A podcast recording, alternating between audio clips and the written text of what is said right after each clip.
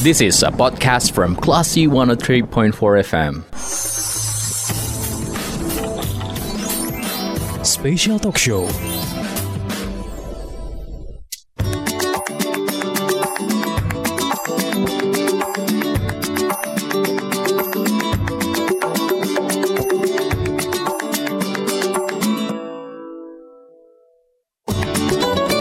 For oh Info Kelas FM, this is the actual radio.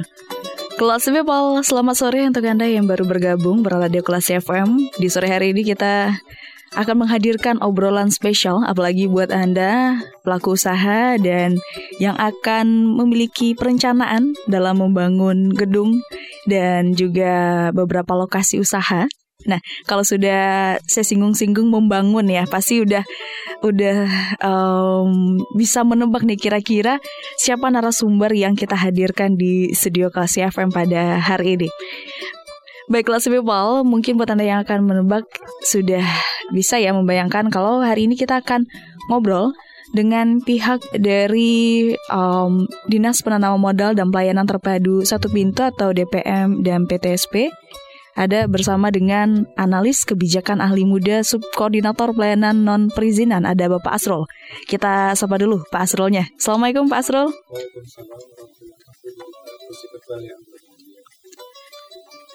Oke, okay. um, selain Pak Asrul juga hadir di studio kelas FM dari Bina Marga Cipta Karya dan Tata Ruang Provinsi Sumatera Barat. Ada kasih pengendalian tata ruang yaitu ada Pak Eko Juandri. Kita sapa dulu. Assalamualaikum Pak Eko. Waalaikumsalam Mbak Rita. Sehat ya Pak ya? Alhamdulillah. Alhamdulillah. Terus ada analis atau pengawas tata ruang juga ada Pak Beni Amadin. Assalamualaikum Pak Beni. Waalaikumsalam Bu Nita. Siap ya Pak ya untuk uh, berdiskusi di sore hari ini. Siap. Baik. Nah, uh, kelas people mungkin ada bertanya-tanya nih, kenapa sih bisa menghadirkan dua instansi dalam satu obrolan nih? Nah, kita kali ini akan membahas terkait dengan kesesuaian kegiatan pemanfaatan ruang atau disingkat dengan KKPR dalam perizinan berusaha.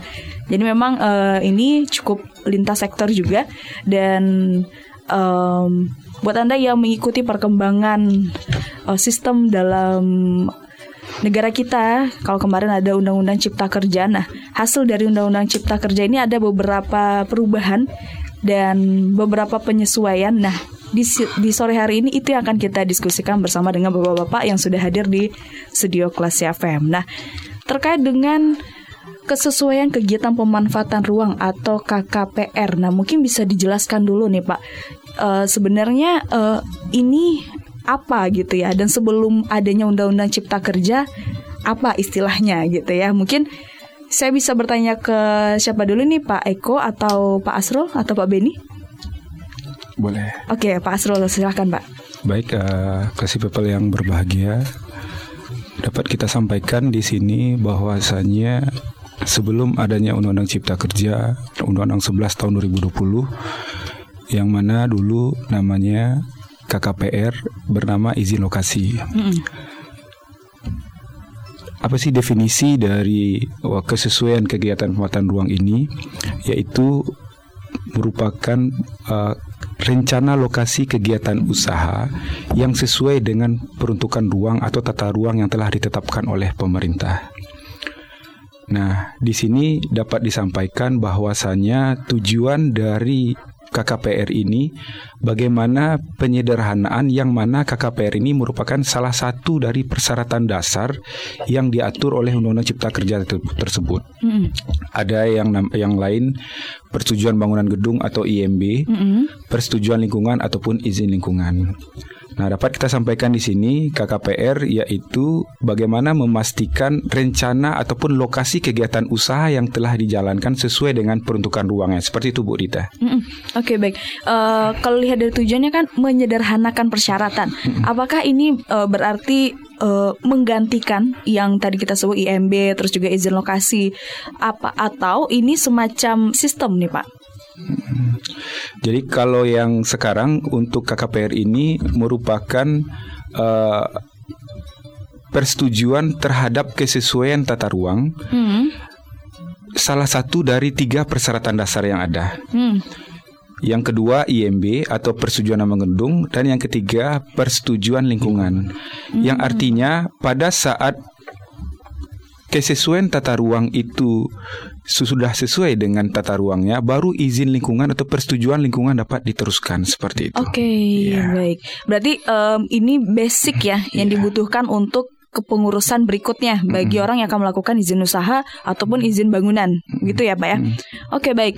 Dan em, fungsinya tadi sudah dijelaskan juga ini sebagai basic untuk dalam perizinan berikutnya gitu ya, Pak ya.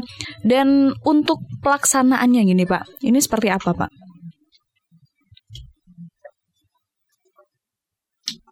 Oke, mungkin bisa dari Pak Asrul. Ba- Baik, Eh, untuk pelaksanaan KKPR ini, eh, KKPR itu dibedakan tiga. Hmm.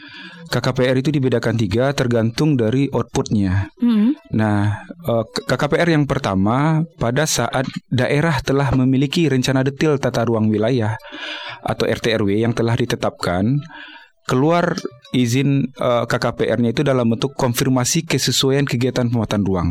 Hmm. Yang kedua, eh, pada saat RDTR telah ditetapkan, eh belum ditetapkan, muncul yang namanya eh, perizinan itu persetujuan kesesuaian kegiatan pemetaan ruang atau PKKPR. Yang ketiga, pada saat eh, eh, lokasi ataupun kegiatan itu dalam bentuk proyek strategis nasional, Hmm. dimuncul tuh rekomendasi kesesuaian kegiatan pemetaan ruang. Pelaksanaan KKPR ini bagaimana? Pelaksanaan KKPR ini dilaksanakan pada saat pelaku usaha itu perizinan berusaha itu diatur melalui apa Undang-Undang Cipta Kerja, Hmm. otomatis pelaksanaannya itu dilaksanakan melalui satu portal, Oke. portal oss.go.id. Nah, nanti di situ akan dibedakan eh, pelaksanaan KKPR yang untuk pelaku usaha UMK dengan pelaku usaha non UMK. Hmm. Nanti nanti bisa di, nanti bisa dibedakan output dari pelaku usaha MK dalam bentuk pernyataan mandiri eh, eh, KKPR, Hmm. sedangkan yang non UMK dalam bentuk persetujuan kesesuaian kegiatan pemetaan ruang atau rekomendasi KKPR atau konfirmasi KKPR mungkin seperti itu. Mm-mm. Oke baik Pak. Eh, berarti kan ini ada konfirmasi KKPR ketika em, suatu daerah itu punya RDTR-nya gitu ya Pak.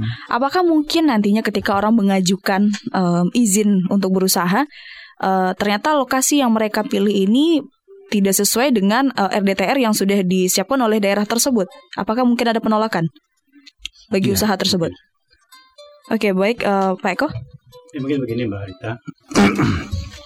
Eh, mungkin mengulas dari yang disampaikan Pak Sul lagi, Pak Sul tadi Hmm. eh, supaya eh, classy people bisa lebih eh, Lebih melek ya. lebih gampang memahaminya lah gitu Mm-mm, kan. iya, benar. Jadi kita tidak usah memakai bahasa yang terlalu sulit. Oke. Eh, jadi secara umum pelaksanaan KKPR itu ada tiga. Ya. Mm-mm. Yang pertama, apabila daerah itu sudah mempunyai perda RDTR, nah itu namanya konfirmasi KKPR. Yang kedua, daerah yang belum punya RDTR, yang eh, dia baru punya RTRW, gitu kan, itu namanya PKKPR. Nah, kemudian ada yang golongan yang ketiga yaitu untuk proyek strategis. Proyek strategis ini kan yang eh, given ya, Mm-mm. itu rek- rekomendasi ke KPR namanya tiga gitu. Nah apabila uh, dalam proses perizinan itu uh, bila lokasi yang di di di, di mohon itu tidak sesuai ya Hmm. nanti itu kan uh, apa namanya kita bisa memberi uh, memberikan uh, izin sebagian keseluruhan atau bahkan ditolak. Nah itu ada mekanismenya di dalam uh, sistem. Gitu. Hmm, Oke, Em, tadi kan eh, Pak Eko menambahkan nih supaya lebih sederhana lagi ya Pak ya. Saya butuh lebih sederhana lagi, mungkin bisa dikasih contoh supaya lebih sederhana lagi deh Pak. Hmm, permasalahannya sekarang RDTR itu se-Indonesia yang sudah OSS. Mm-mm. Nah, dia, dia, dia RDTR, RDTR itu yang OSS. gitu. Mm-mm. RDTR One Single Submission. Mm-mm. Dan itu seluruh Indonesia belum berapa 50-an baru ya. Mungkin sekitar 50-an daerah yang mempunyai RDTR OSS. Oke. Nah, untuk Sumatera Barat yang ada di sistem baru cuma dua, tapi eh, Payakumbuh ya satu, sama Sijunjung Sijunjung kan belum OSS kan masih RDTR biasa. Nah itu eh, yang RDTR.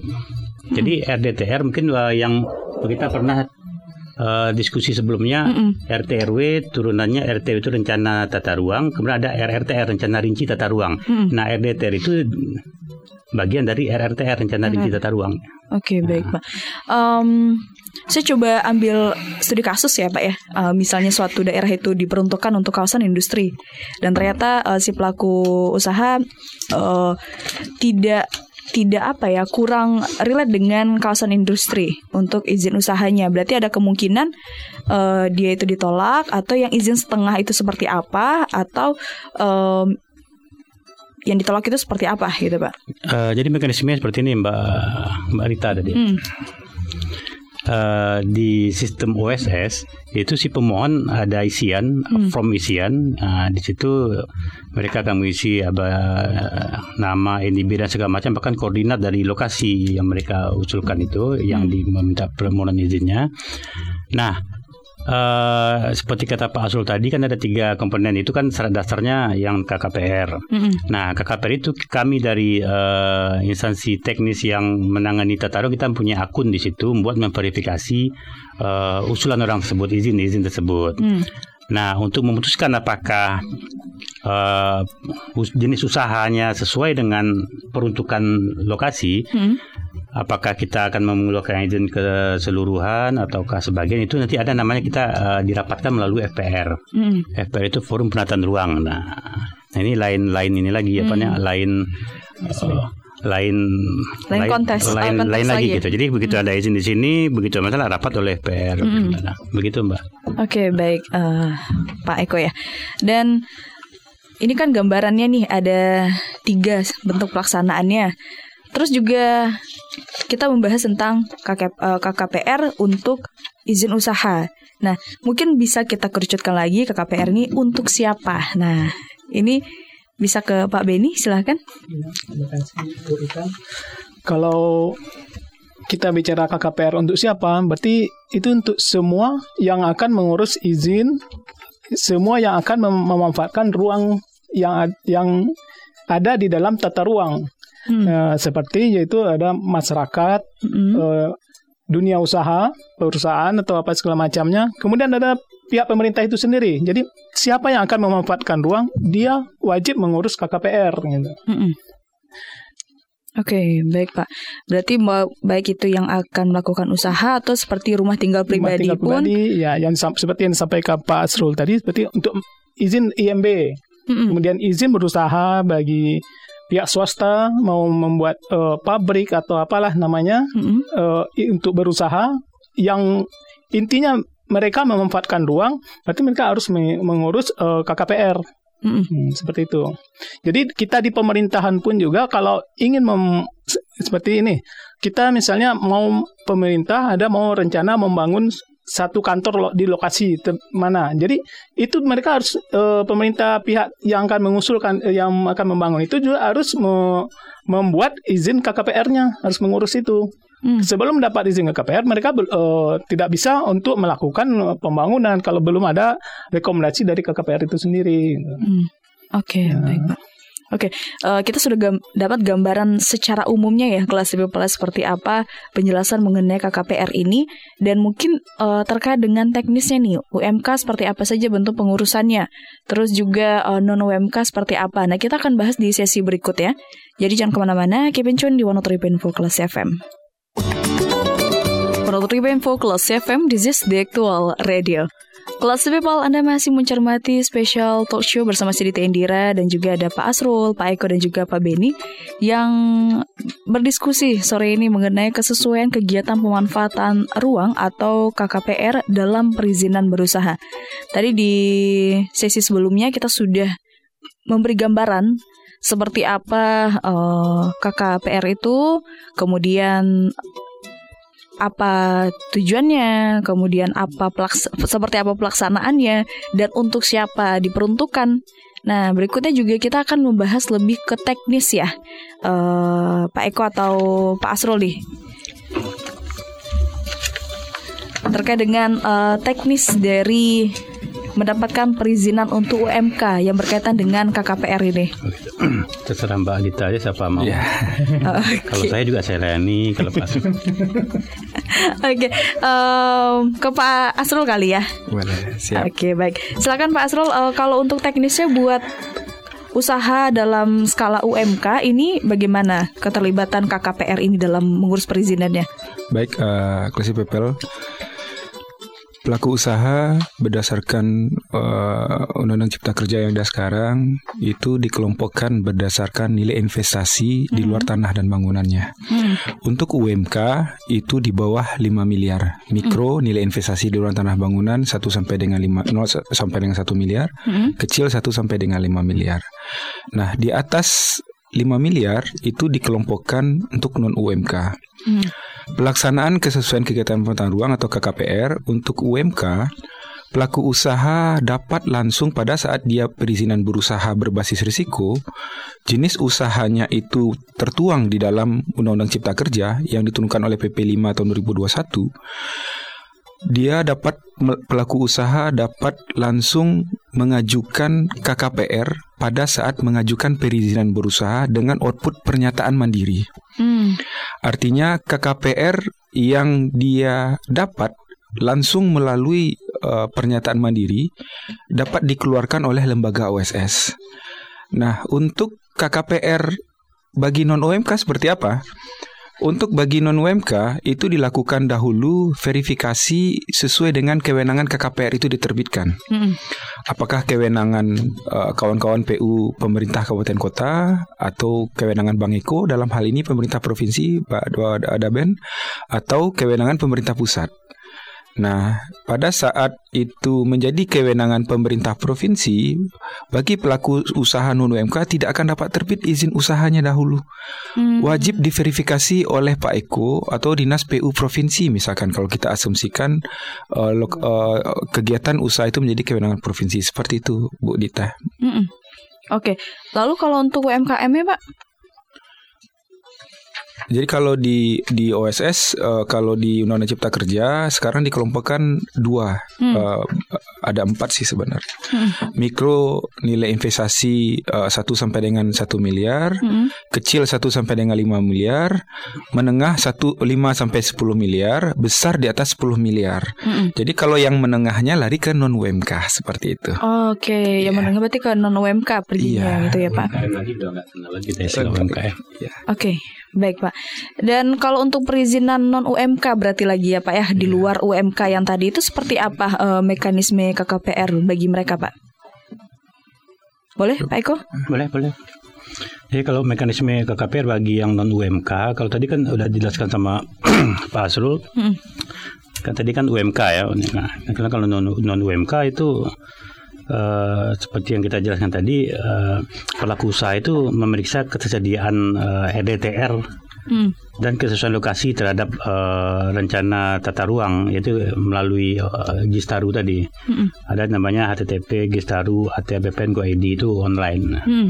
Nah, setelah mereka melakukan pendaftaran dan penginputan ke penginputan data tadi itu di OSS di sistem OSS-nya di OSS Go ID. Jadi mereka melihat dulu ke ketersediaan eh, eh, rencana eh, dalam RDTR baru mendaftar di OSS. Hmm. OSS. Nah, jika pada lokasi yang dimohonkan telah tersedia DTR dan terintegra- terintegrasi dengan OSS, maka sistem OSS akan menyebutkan konfirmasi KPR dalam waktu 1 kali 24 jam itu kalau ada DTR. Hmm. Kalau eh, tidak ada DTR ya melalui TRW ya PKKPR itu kan. Kemudian jika lokasi yang dimohonkan berupa kawasan ekonomi khusus, itu eh, petanya sudah ada di OSS, maka sistem OSS menerbitkan persetujuan eh, tanpa penilaian dalam satu kali 24 jam. Kalau KEK itu masuk masuk yang eh, khusus kan ya. Kemudian jika pada lokasi yang dimohon tidak tersedia DTR ya melalui TRW berarti melalui KKPR kan. Kemudian permohonan KKPR akan diproses dan dikaji secara manual di Dijen Tata Ruang dalam waktu kerja 20 hari. Kalau untuk non UMK ya itu maksudnya. Kemudian Dijen Tata Ruang mengunggah hasil kajian sistem OSS menyebutkan penjujuan KKPR pelaku usaha mengunduh PKKPR dari sistem. Jadi ngambil ngambil persetujuannya dari sistem lagi gitu. Mm-mm. Oke baik Pak. Berarti kan dari penjelasan Bapak ini kita bisa melihat buat masyarakat yang akan melakukan pembangunan termasuk rumah tinggal pribadi masuk ke dalam tahapan ini ya Pak ya. Ya. Eh, perlu mengecek dulu di website yang eh, Gistaru tadi ya Pak ya. Ya peruntukannya. peruntukannya bisa dijelasin. Nah, cuma kan kalau kita melihat di kondisi lapangan nih Pak, banyak juga masyarakat yang nggak melek dengan kondisi itu. Bahkan ya bangun langsung bangun karena merasa eh, ini tanah sukunya atau tanah dari eh, warisan dari orang tua atau neneknya gitu. Nah, bagaimana eh, pihak dari eh, pihak dari instansi Pak Eko dan juga Pak Asrul melihat masyarakat yang masih belum melek dengan kondisi ini Pak. Ibaratnya kan ini sudah tidak sesuai dengan RDTR yang mungkin sudah dirancang oleh pemerintah di daerah tersebut gitu Pak. Eh, begini Mbak Dita. Hmm. Eh, mungkin maksud Mbak Dita eh, yang mereka anggaplah kita ya bangunan ya. Hmm. Eh, bangunan yang dibuat itu tidak sesuai dengan peruntukan Hmm. yang ada di dalam rencana tata ruang. Hmm. Eh, sebenarnya untuk proses pener- penerbitan itu itu setelah diterbitkan izin itu kan ada mekanisme eh, apa namanya pengawasan dan penilaian ya terhadap izin yang sudah dikeluarkan Eh, dan itu harus harus harus harus harus ada pe- pengawasan lagi setelah izin dikeluarkan begitu. Hmm. Nah mekanisme itu nanti eh, apakah menyalahi misalnya itu ada ada lagi namanya sanksi administrasi apakah sanksinya itu ya kayak bisa pembongkaran atau mengembalikan ke bentuk alam itu itu udah udah lain udah lain aturan lagi buat me- me- mengawasi eh, kesalahan-kesalahan dalam rencana tadi gitu. Mm, Oke Pak, berarti em, pada dasarnya masyarakat itu sebenarnya wajib untuk Wajib. mengurus KKPR ini dalam membangun apa pun itu. Nah, em, kalau dari persentase mungkin persentase kasar aja gitu ya Pak ya. Ada berapa persen masyarakat yang sampai saat ini jika membangun rumah atau apa tuh tidak mengurus KKPR ini Pak? Nah kalau presentasi kita belum tahu nih Pak Sul ya, soalnya kita baru ya. Mungkin Pak Sul ada, ada datanya Pak Sul. Ya, jadi Mungkin gambaran kasar eh, dulu nih, Pak. Sebenarnya kalau untuk eh, di kita di provinsi balik lagi ke kewenangan KKPR itu tadi. Kalau yang kewenangan provinsi merupakan eh, lokasi kegiatan atau rencana kegiatan usaha yang lintas kabupaten kota. Oke baik. Artinya di sini mungkin secara presentase mungkin uh, hanya beberapa ya, hanya sebagian kecil mungkin yang yang melakukan uh, apa ya, yang sudah masuk ke dalam ranahnya penataan ataupun pengawasan yang dilakukan oleh pemerintah provinsi. Mhm. Karena memang secara definisi dikatakan berdasarkan Permen ATR itu yang menjadi kewenangan provinsi itu yang lintas provinsi. Mhm. Nah, pertanyaan lagi balik lagi ke Bu Dita tadi bahwasannya bagaimana eh, peran dari pemerintah dalam hal ini eh, apabila masyarakat tidak melakukan pengurusan KKPR tadi. Mm. Nah, kita sampaikan bahwasannya KKPR itu merupakan eh, langkah awal memastikan aktivitas kegiatan baik yang berusaha maupun non berusaha sesuai dengan peruntukan ruangnya misalkan di sini. Hmm. Misalkan nih eh, pada saat pelaku usaha, ya, mohon maaf, misalkan ada beberapa atau masyarakat yang mengurus eh, kegiatannya tidak melakukan pengurusan KKPR misalkan, baik berusaha maupun non berusaha. Hmm. Pada saat dia melakukan pengurusan katakanlah eh, persetujuan bangunan gedung ataupun IMB, di situ akan dipastikan kembali apakah dia ruang hunian atau ruang tempat berusaha. Hmm. Kawan-kawan di bagian eh, tatar eh, bu- apa ya kalau kalau IMB itu ya kalau di dinas PU itu mereka akan memastikan lagi cocok tidak eh, ke IMB Cipta Karya ya Bang Eko ya cocok tidak kegiatan eh, bangunan tersebut seandainya membutuhkan sarana prasarana sesuai tidak dengan peruntukan ruang atau misalkan nih pada saat eh, pelaku usaha mau mengurus persetujuan lingkungan atau izin lingkungan tidak Hmm. pada saat pelaku usaha atau perizinan berusaha itu dia memerlukan izin lingkungan, dia akan balik lagi kawan-kawan dinas lingkungan hidup, baik uh, kota maupun provinsi akan melihat kembali sudah ada tidak uh, kesesuaian atau rekomendasi terkait dengan tata ruangnya. Artinya filternya banyak pada saat dia uh, belum melakukan uh, uh, pengurusan atau belum mendapatkan dokumen ataupun perizinan terkait dengan kesesuaian kegiatan muatan ruang seperti itu Bu Dita. Oke baik Pak. Dan terus eh, mungkin contoh kasus lainnya gitu ya Pak ya. Eh, tidak bermaksud untuk mengkerdilkan suatu kelompok atau apa. Tapi kan tetap ada masyarakat yang tidak melek dengan eh, aturan-aturan seperti itu Pak. Dan apakah memungkinkan misalnya nih di DTR suatu daerah itu akan diperuntukkan untuk membangun ini nih nantinya beberapa tahun ke depan. Lalu karena masyarakat merasa ini eh, dekat dengan tanah tempat tinggal mereka, mereka melakukan bangunan tanpa ada registrasi apa-apa termasuk eh, KKPR ini. dan nantinya ketika pemerintah mengeksekusi proyek tersebut ada kemungkinan mereka akan dibongkar dan tidak mendapatkan ganti rugi, Pak. Hmm. Ya kalau Pak Ben ya silakan Oke, Pak Ben. silakan Pak. Nggak pernah bongkar kok. Iya, Eh, mungkin begini Bu Dita, Eh, bila mana satu kegiatan eh, pembangunan yang tidak sesuai dengan peruntukannya, eh, ini kita bicara ses- tidak sesuai dengan peruntukan, bukan ke KKPR lagi. Berarti kan ini ini sudah jadi. Mm-mm. Nah, udah jadi. Jadi eh, kalau tidak sesuai dengan peruntukannya dan itu melanggar tata ruang, itu wajib kita harus m- membongkar dan kita yang sampaikan Pak Eko tadi kita pulihkan seperti kondisi awalnya. Apa Hmm. misalnya itu sawah ya Iya. harus dijadikan sawah lagi. Oh, begitu. Bangunan itu yang udah dibangun tadi. Mm-mm. Nah, jadi itu pernah eh, sudah kita lakukan juga oleh provinsi eh, seperti di Kabupaten Solo. Mm, itu seperti apa, Pak? Oh, Kondisi saat itu. Jadi ya kalau ini ranahnya ini udah masuk banyak macam-macam jadi kita nggak mungkin nah kita udah banyak lakukan eh, ya kita udah lakukan dengan malah dengan KPK juga untuk Hmm, membongkar bangunan tersebut. Hmm. Tapi intinya di sini adalah eh, masyarakat pastinya akan sangat rugi ketika tidak memastikan itu ketika membangun gitu ya, Pak ya. Nah itu tadi eh, kalau mereka membangun tanpa mada- melakukan eh, eh, usaha untuk melakukan izin, pe- mengajukan ke KKPR-nya, Mm-mm. jadi yang akan dirugikan juga pihak yang akan berusaha yang akan memanfaatkan ruang tersebut seperti masyarakat atau pihak swasta maupun pemerintah sendiri. Karena apabila itu pelanggaran kita di sini untuk tata ruang kita udah di dimonitor udah di udah melibatkan semua sektor. Kemudian dari bukan hanya pihak dari provinsi tapi dari pemerintah pusat melalui di sini Menteri Kementerian ATR BPN. Hmm. Juga mereka melakukan audit-audit pemanfaatan ruang setiap tahunnya termasuk ke semua kabupaten kota se-Indonesia. Jadi eh, hasil temuan kemarin yang kita provinsi juga turun bersama KPK itu hasil audit dari Mhm. kementerian juga. Hmm. Hmm. Jadi kita lakukanlah pembongkaran pada kawasan tersebut dan dipulihkan kondisinya bagaimana awalnya. Misalnya di tau- kita lihat dari citra penampakan citra sebelum ada pembangunan, kemudian eh, kita lakukan pemulihan. Harus mereka harus memulihkan lagi, bukan kita. Mereka harus Ah, memulihkan lagi. justru masyarakat Ah, tersebut juga yang memulihkan ya, Pak? Iya, mereka harus memulihkan. Kalau tidak, mereka termasuk dalam sanksi eh, nanti ada hukum pidananya masuk di situ. Oke, baik. Hmm. Ternyata sekompleks itu ya, Pak ya. Iya, itu nanti mekanismenya. ada. mekanismenya ada. Oke, baik, Pak. Setidaknya seperti itu gambarannya jika eh, masyarakat tidak melek juga dengan kondisi ini ya Pak ya. Dan terkait dengan masyarakat yang melek dengan informasi seperti ini gitu ya Pak. Setiap daerah punya DTR-nya, contohnya seperti si Junjung.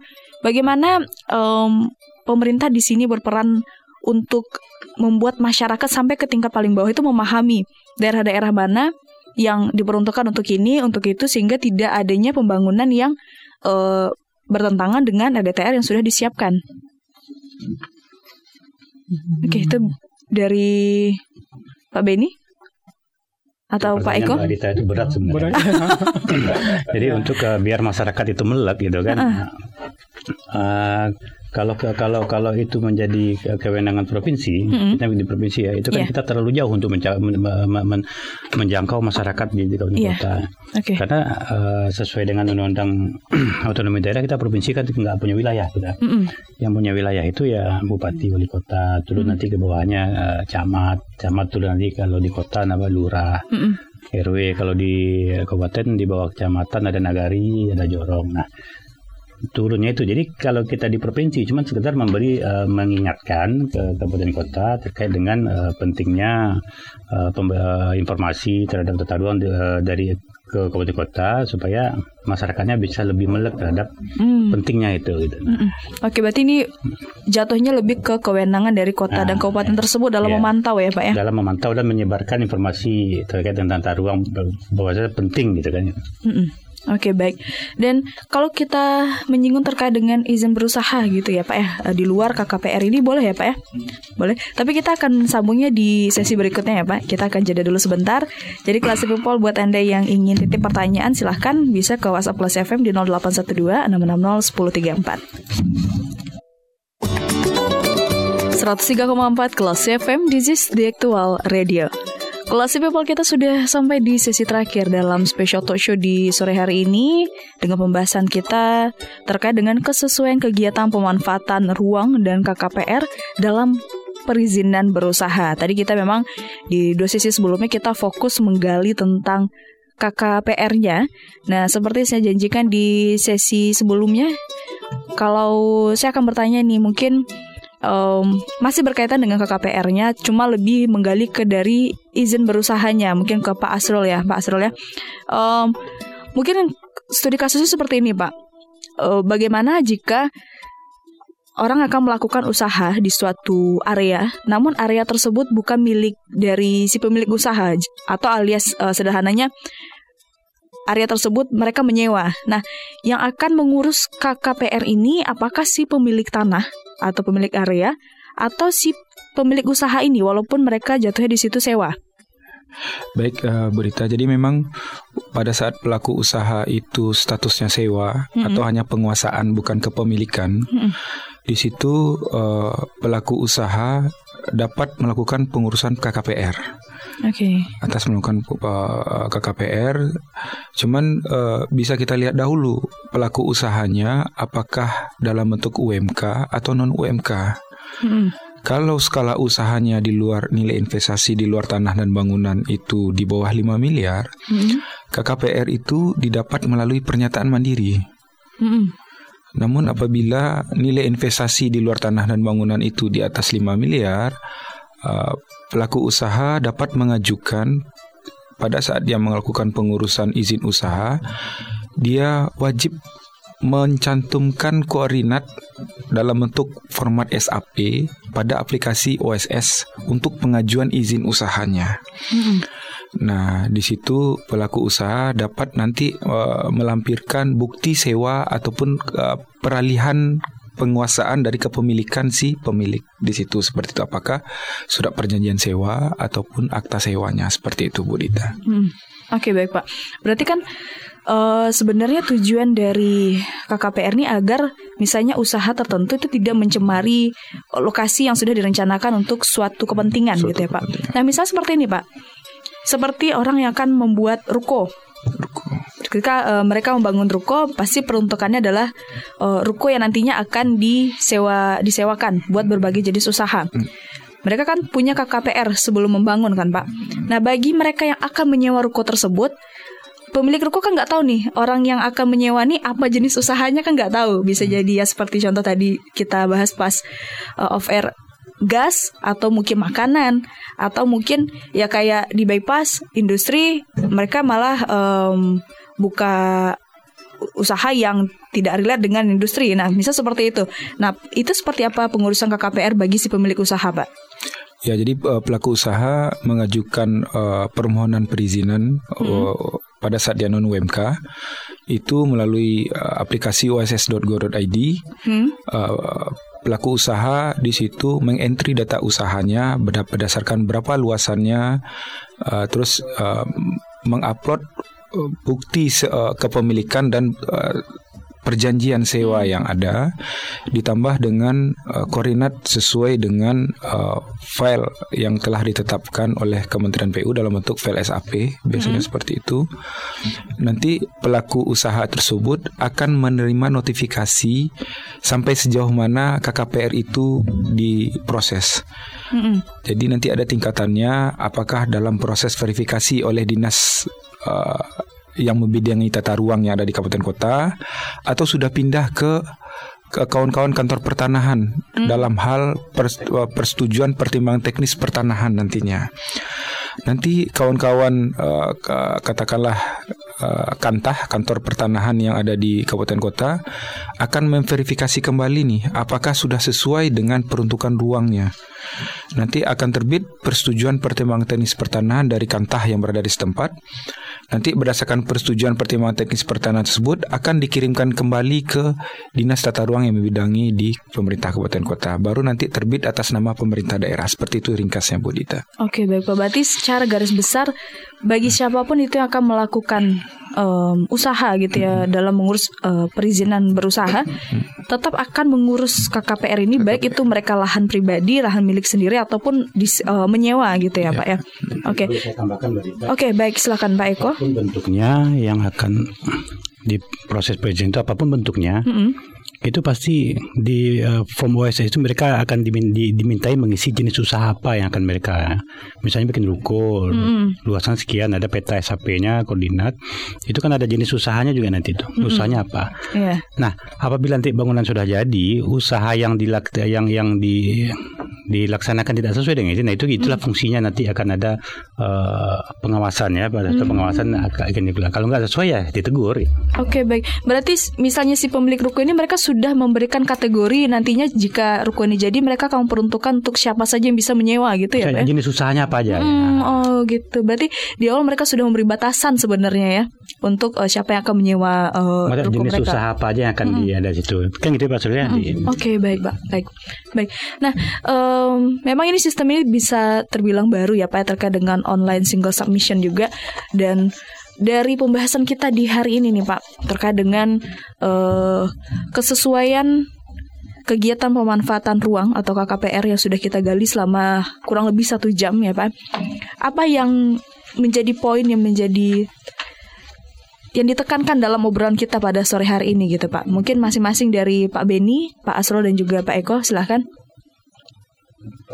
Pak Oke, Beni dulu dari. Pak- Yang, dekat Mbak Dita Pak Beni ya. Iya. Pak. Oke, baik. Silahkan Pak Beni. Oh, mungkin dari saya eh, sebelum kita sebelum maju, eh, melakukan suatu kegiatan atau usaha jenis kegiatan berusaha atau pemanfaatan ruang lah lebih tepatnya kalau kita di tata ruang itu harus eh, berusahalah untuk menaati aturan yang ada. Seperti melakukan izin pe- pemanfaatan ruang. Melalui kalau dulu kan izin pemanfaatan ruang. Kalau sekarang itu KKPR jadi harus supaya jangan ada nanti pihak yang dirugikan merasa dirugikan. Seperti masyarakat tadi yang mereka telah terlanjur membangun. Kemudian eh, karena tidak sesuai dengan peruntukannya mereka harus membongkar sendiri dan harus mengembalikan fungsinya ke kondisi awal. Nah, jadi itulah. Supaya jangan terjadi kerugian yang berlipat ganda lah dari pelaku usaha atau masyarakat yang memanfaatkan ruang tersebut. Mm-mm. Mungkin itu dulu Bu Rita. Oke. Oke, baik itu. Kalau dari Pak Asrul nih. Baik, eh, jadi harapan kita bagi baik eh, Klesi People, baik dari pelaku usaha maupun yang non berusaha, kesesuaian kegiatan pemanfaatan ruang itu menjadi hal yang sangat penting terhadap satu legalitas eh, di, eh, terhadap lokasi yang eh, direncanakan ataupun yang sedang berjalan. Harapan kita melalui tugas pokok fungsi kita, bagaimana kita di situ mendampingi Bapak Ibu lah khususnya dalam hal perizinan eh, bagaimana legalitas yang seharusnya Bapak Ibu ataupun kita berkewajiban untuk memberikan layanan tersebut dapat terpenuhi. Kita tahu bahwasanya informasi yang ada mungkin ada beberapa keterbatasan mungkin yang yang yang yang yang yang, yang terjadi di situ. Mm-mm. Harapan kita terkait dengan uh, tata ruang ini bagaimana baik yang non UMK ataupun pelaku usaha UMK. Artinya di situ pemerintah sudah memberikan uh, berupaya dari uh, terhadap baik dari sisi regulasi yang ada maupun proses penyelenggaraan sampai dengan implementasi maupun pengawasannya. Kita melihat di situ bagaimana pemerintah berupaya untuk uh, memberikan prioritas ataupun memperbaiki terhadap uh, tata ruang ini. Bagaimana bagi pelaku usaha UMK melalui pernyataan mandiri dan uh, informasi-informasi yang diberikan baik melalui aplikasi Gistaru maupun dari KKP Web itu berupaya untuk memberikan informasi yang sejelas-jelasnya bagi masyarakat pelaku usaha. Harapannya uh, kami berharap itu tersampaikan bagi pelaku usaha. Kami berharap tidak timbul di situ uh, kalau dari sisi pengendalian dan penataan ruang jangan sampai di situ timbul pengenaan sanksi ataupun di situ uh, adanya uh, penyelesaian sengketa harapan kita seperti itu. Jadi kalau dari sisi perizinan bagaimana di awal itu sudah clear and clean dahulu. Jadi bisa masyarakat pelaku usaha dapat uh, nyaman di dalam berusaha. Mungkin seperti itu singkatnya Bu Dita. Oke baik. Oh intinya tidak ada yang dirugikan ya Pak ya karena ketidaktahuan tadi gitu. Oke baik. Eh, Pak Eko silahkan. Baik, Mbak Dita mungkin begini. uh, pemerintah bermaksud baik. Uh, pemerintah uh, tidak uh, dengan dengan adanya OSS ini itu lebih memudahkan uh, dalam perizinan uh, bagi masyarakat. Kemudian uh, kami berharap memang benar bahwa uh, KKP itu memang sebagai single reference ya uh, supaya uh, untuk menjadikan tata ruang itu sebagai panglima dalam pembangunan. Mm-mm. Itu aja. Oke, bisa dibilang tuh hal basicnya, hal dasarnya gitu ya Pak ya. Oke baik, terima kasih uh, Pak Eko dan juga Pak Beni dan Pak Asrul dari Pak Asrul nih dari Dinas Penanaman Modal dan Pelayanan Terpadu Satu Pintu, kemudian ada Pak Eko dan juga Pak Beni dari Bina Marga Cipta Karya dan Tata Ruang Provinsi Sumatera Barat yang sudah uh, meluangkan waktu di studio kelas FM untuk menjelaskan apa itu ke kesesuaian kegiatan pemanfaatan ruang atau KKPR dalam perizinan berusaha. Semoga dengan obrolan kita di sore hari ini bisa lebih mengedukasi masyarakat dan lebih um, aware lagi dengan uh, setiap aturan yang dihadirkan dalam uh, menjaga eksistensi suatu daerah dalam merancang seperti apa daerah itu akan uh, dibentuk dan terima kasih juga buat kelas people yang sudah mencermati obrolan kita hingga di sesi terakhir ini. Terima kasih ya Bapak-bapak sudah sama Bu hadir uh, di studio kelas FM pada hari ini. Kalau gitu saya Ditendira mewakili Bapak-bapak yang ada di studio pamit dalam special talk show edisi hari ini. Kalau gitu kita ke program selanjutnya. The actual Radio, Radio. more than just talk, more than just talk. Classy FM.